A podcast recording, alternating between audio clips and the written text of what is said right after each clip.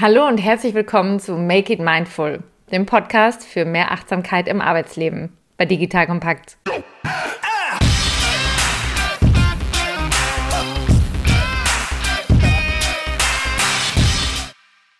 Ist die Erde rund oder eine Scheibe?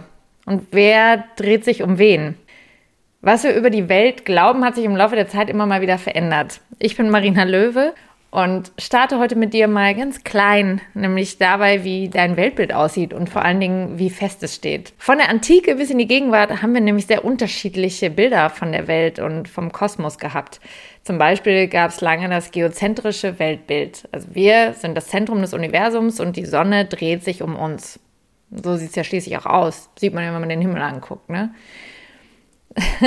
Irgendwann wurde das Ganze abgelöst vom heliozentrischen Weltbild.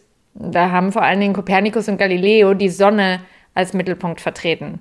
Mit der Erde und anderen Planeten, die dann um die Sonne kreisen.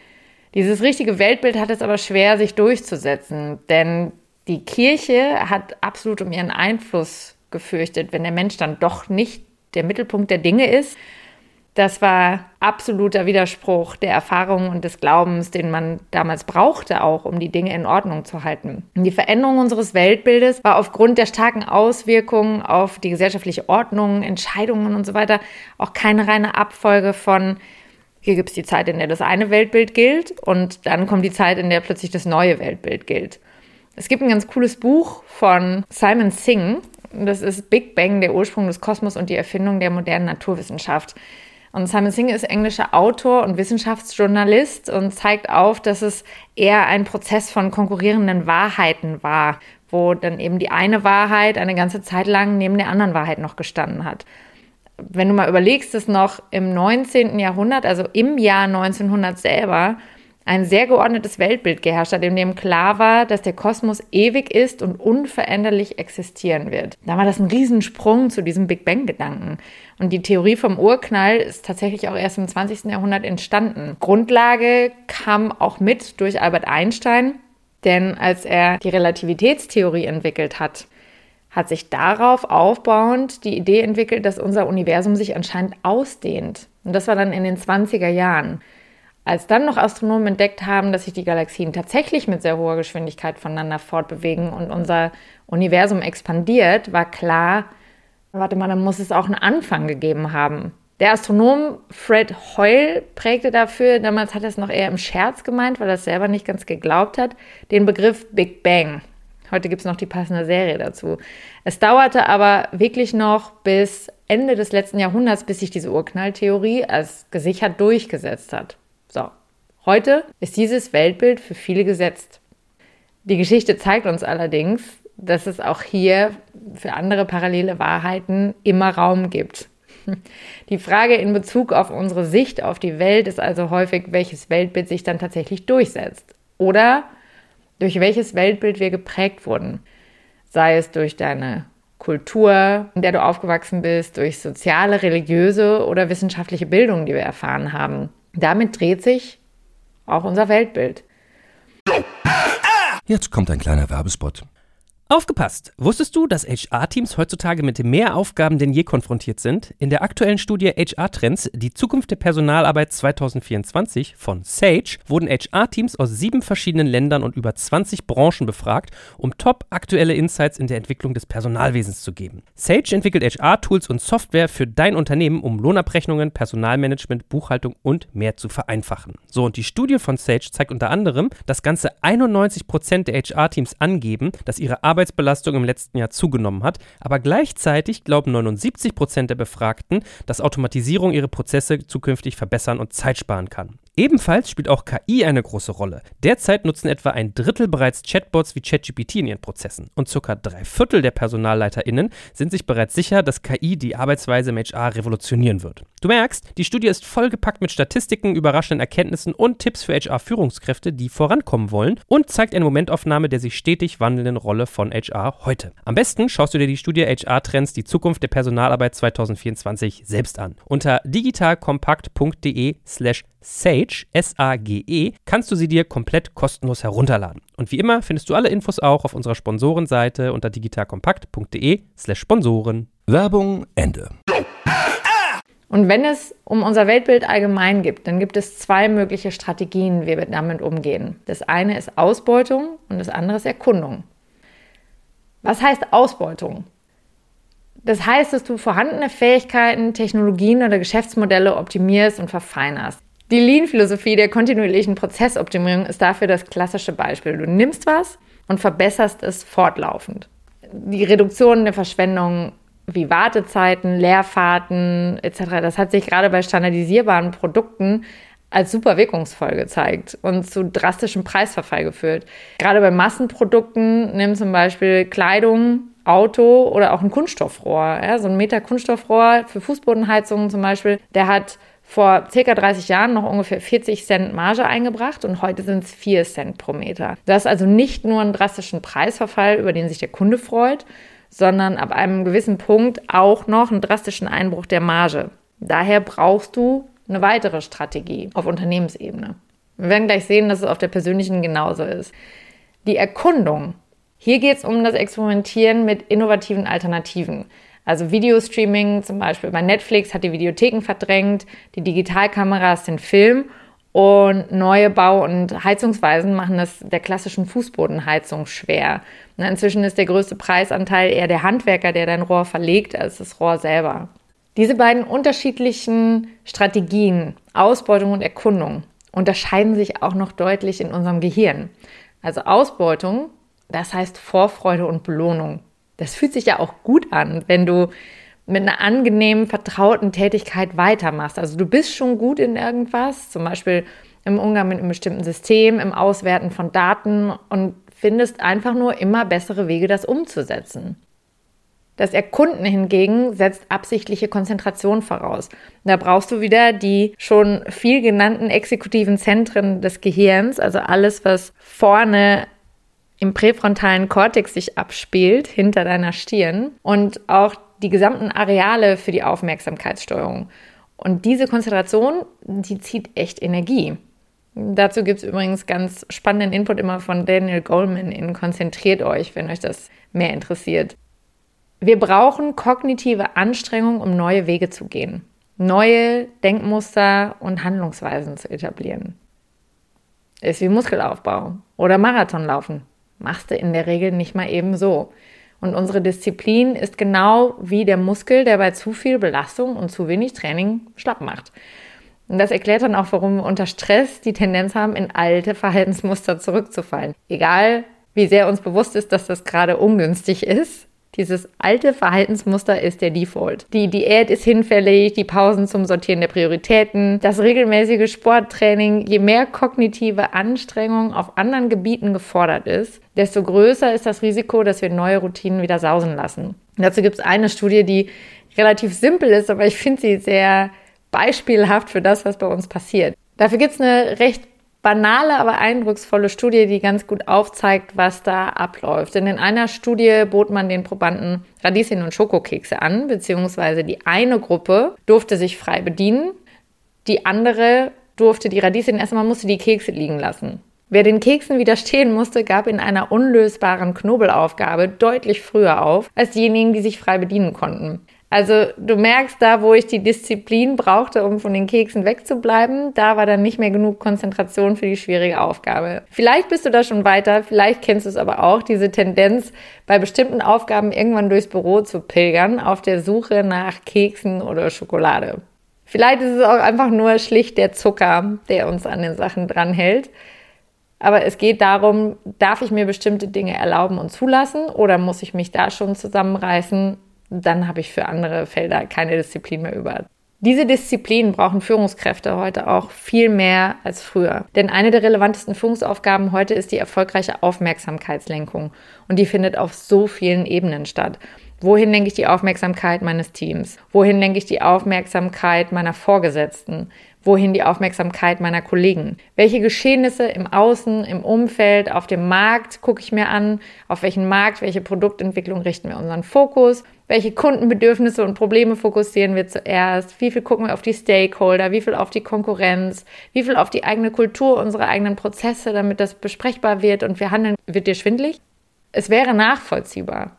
weil es so viele Ebenen gibt, auf die wir gleichzeitig gucken können und die Informationen mit so einem Tempo kommen. Es ist ja nicht mehr so, dass du heute auf Reports wartest oder auf einen Geschäftsbrief, der zurückkommt per Post und dann erst reagieren kannst, sondern das kommt teilweise im Minutentakt rein.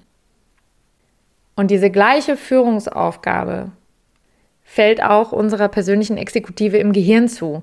Also wie steuern wir, worauf wir unsere persönliche Aufmerksamkeit richten. Ausbeuten erfordert Konzentration und das Erkunden erfordert Aufgeschlossenheit. Steve Jobs hat mal so schön gesagt, Focusing is about saying no. Und ich sage, Exploration is about saying yes. Denn wenn du dich fokussierst, musst du Dinge auswählen, die du bewusst liegen lässt. Wenn du erkundest, geht es darum, zu vielen Dingen auch mal Ja zu sagen, auch wenn sie dir am Anfang abwegig erscheinen. Das mal im Raum stehen zu lassen oder sogar einzutauchen und zu sagen, okay, das ist es mir wert, hier suche ich mal rum und gucke, wo es hingeht. Dabei gibt es ein großes Problem. Es gibt Dinge, die wir nicht sehen wollen, da sie unserem Weltbild widersprechen und weil sie wehtun.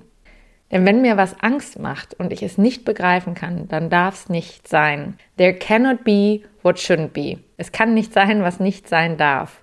Ist auch ein schönes Zitat aus dem Film Horton hört ein Hu. Alles, was wir nicht beweisen können, alles, was zu sehr an unserer Überzeugung rüttelt, das wird wegignoriert.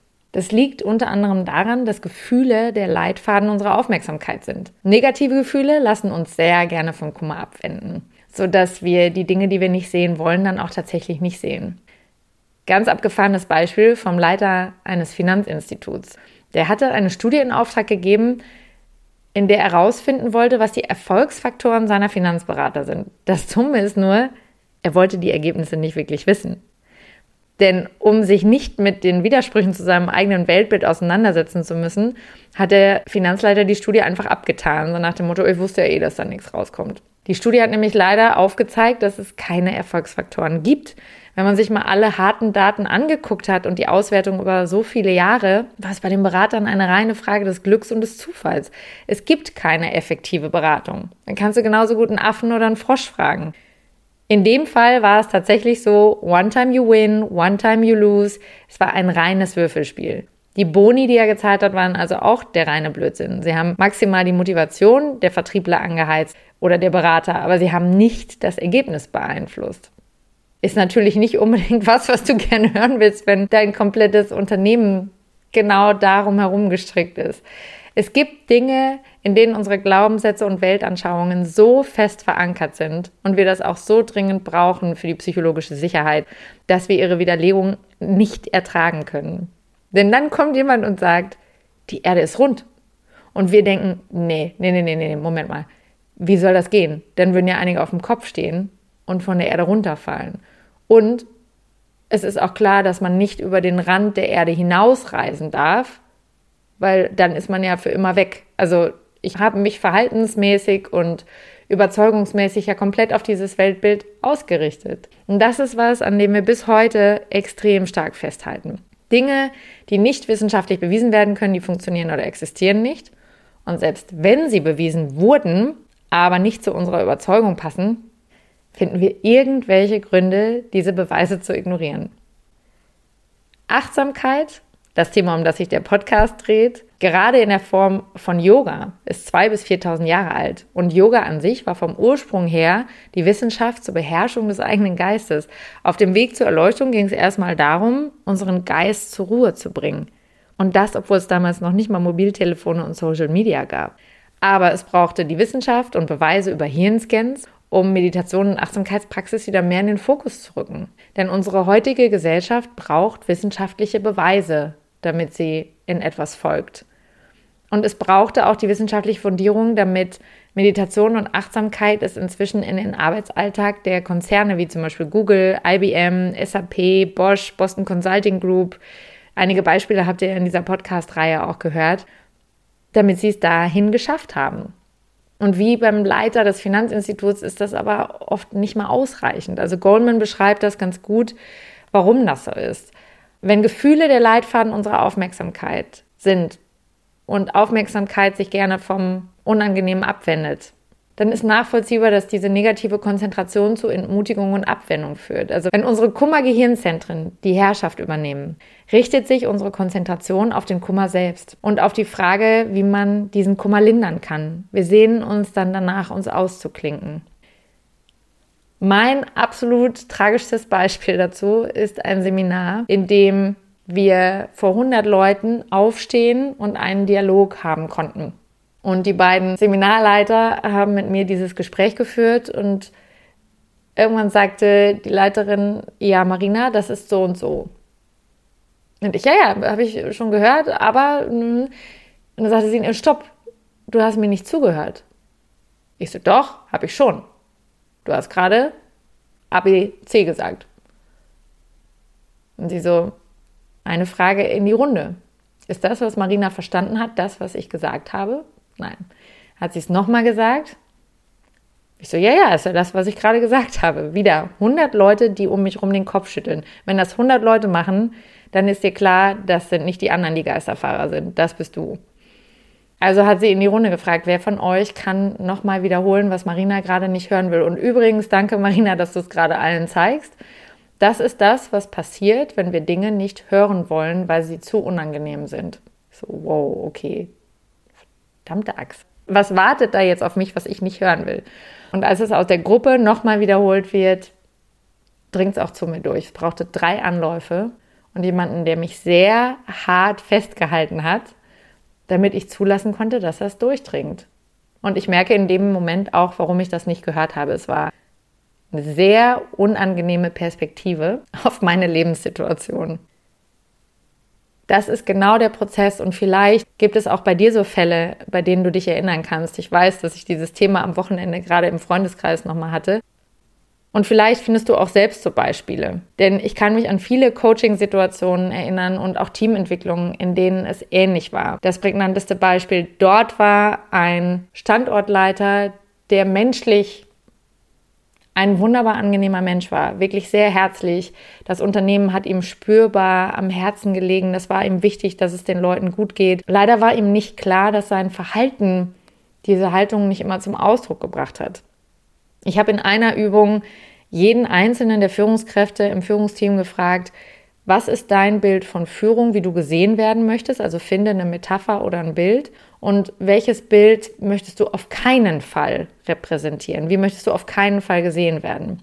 Und in dem Bild, wie er auf keinen Fall sein wollte, hat er einen übergroßen Menschen gemalt, der sich über einen sehr kleinen Menschen stülpt. Und das war sein Symbol für Micromanager. Ich möchte nicht über die Leute drüber gehen und die zu sehr micromanagen. Dann haben wir eine Übung gemacht, denn wir können wirklich immer eine sehr klare Meinung von uns haben. Es ist aber was anderes, das auch zu leben. Und in dieser Übung habe ich gefilmt mit seiner Erlaubnis.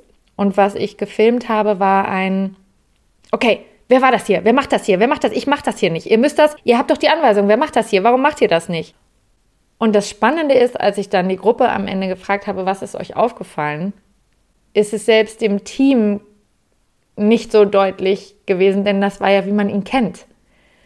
Und dann habe ich das kurz zurückgespielt und weil wir eine sehr gute Vertrauensbasis hatten, er auch im Einzelcoaching war, gesagt, habe ich deine Erlaubnis, auch ich frage nochmal nach, auch wenn wir das am Anfang des Workshops schon abgeklärt haben, habe ich die Erlaubnis, dir das hier sehr klar vor der Gruppe zurückzuspielen? Ja, ja, obwohl mir das gerade Sorge macht. Ich so, okay, ich frage mal dein Team. Habt ihr irgendwas in die Richtung gehört, was sich angehört hat wie, wer macht das hier? Wer macht das hier? Ihr müsst doch jetzt und warum macht das? Warum macht ihr das? Wer war das? Wer war das? Und in dem Moment musste das gesamte Team so loslachen, weil es jeder gehört hat. Es hat aber keiner mehr in Frage gestellt. Und das war so eine charmante Reaktion des Standortleiters, weil er gesagt hat, nein, Nein, das ist bitte nicht, wie ich mich gerade. Das habe ich nicht gemacht. Das habe ich nicht gesagt. Habe ich das so gesagt? Ich so, ich habe eine Videoaufnahme. Möchtest du es dir vielleicht einfach angucken, weil ich übertreibe natürlich gerade auch ein Stück weit. Nein, du musst diese Videoaufnahme auf jeden Fall löschen. Das ist genau die Art von Führungskraft, die ich nicht sein will. Und wir haben mit dem Team sehr viel darüber gesprochen und dafür eine riesen Anerkennung und Wertschätzung ihm gegenüber dem Team die Erlaubnis zu geben, ihn in Zukunft auch immer dann mit einem abgesprochenen, charmanten Signal darauf hinzuweisen, wenn er wieder in dieses Verhaltensmuster rutscht. Etwas, was du überhaupt nicht sein willst, wie du gar nicht wahrgenommen werden willst, kann trotzdem genau das sein, was du tust. Und da braucht es eine persönliche Offenheit zuzulassen, dass dir jemand diese unangenehmen Dinge auch spiegeln darf. Oder dass du vielleicht im Kleinen auch erstmal für dich selber anfängst, danach zu suchen, wo sind denn diese Felder, in denen du eine ganz starke Überzeugung hast oder auch etwas ganz stark ablehnst. Hier ein paar ganz konkrete Tipps, was du machen kannst. Eine wichtige Grundlage der Achtsamkeitshaltung und Praxis ist es, sich immer wieder klar zu machen, dass es die eine Wahrheit nicht gibt. Eine weitere wichtige Grundlage ist das wertfreie Wahrnehmen. Wie sehen das die anderen? Welche Argumente sprechen für Sichtweisen, die deiner widersprechen? Und wie kannst du diese Sichtweisen einnehmen, ohne sie direkt zu beurteilen? Eher wie so ein Entdecker neues Land betritt, ohne dass er direkt sagt, oh, was ist das denn für ein Scheiß? Und dazu kannst du in den kommenden Tagen nochmal überprüfen, wo beutest du dein Weltbild aus, indem du es nur weiter optimierst, verbesserst, verstärkst, Argumente dafür findest, dass das alles so richtig ist, wie du das siehst, und wo bist du noch offen, Alternativen zuzulassen und zu erkunden. Hier kommt auch nochmal unsere soziale Bubble ins Spiel. Denn wenn der Algorithmus uns überwiegend Einträge und Artikel auf Google zeigt, die unserem Meinungsbild entsprechen, genau wie unser Facebook- und LinkedIn-Kanal oder wo auch sonst du dich rumträgst oder deine Nachrichten, kann unsere Welt und unser Weltbild sehr eingeschränkt sein.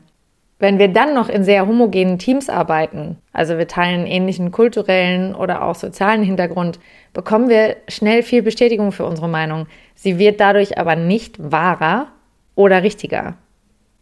Such dir dazu einen ganz konkreten Bereich oder ein Thema, bei dem du merkst, dass du eine sehr eindeutige Meinung hast. Gerne auch über dich selbst. Entscheide dich dann, wer dir sehr ehrliches Feedback geben kann und darf oder bei wem du wirklich gewillt bist, Argumente für eine alternative Sichtweise zu erkunden. Wenn du was liest, was deine Meinung verstärkt und du denkst, ja, siehst du, wusste ich doch, dann guck mal bewusst nach Informationen zu Alternativen. Und beobachte gerne mal ganz wertfrei, was das mit dir macht. Ab welchem Punkt wird es unangenehm für dich? Und was passiert, wenn du das eine Weile zulässt?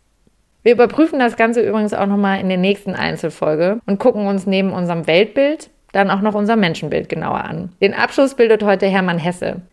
Wenn jemand sucht, dann geschieht es leicht, dass sein Auge nur noch das Ding sieht, das er sucht dass er nichts zu finden, nichts in sich einzulassen vermag, weil er nur an das Gesuchte denkt, weil er ein Ziel hat, weil er vom Ziel besessen ist. Finden aber heißt frei sein, offen stehen, kein Ziel haben.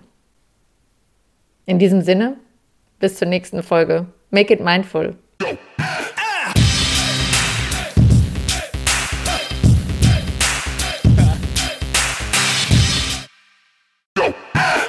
Jetzt kommt ein kleiner Werbespot.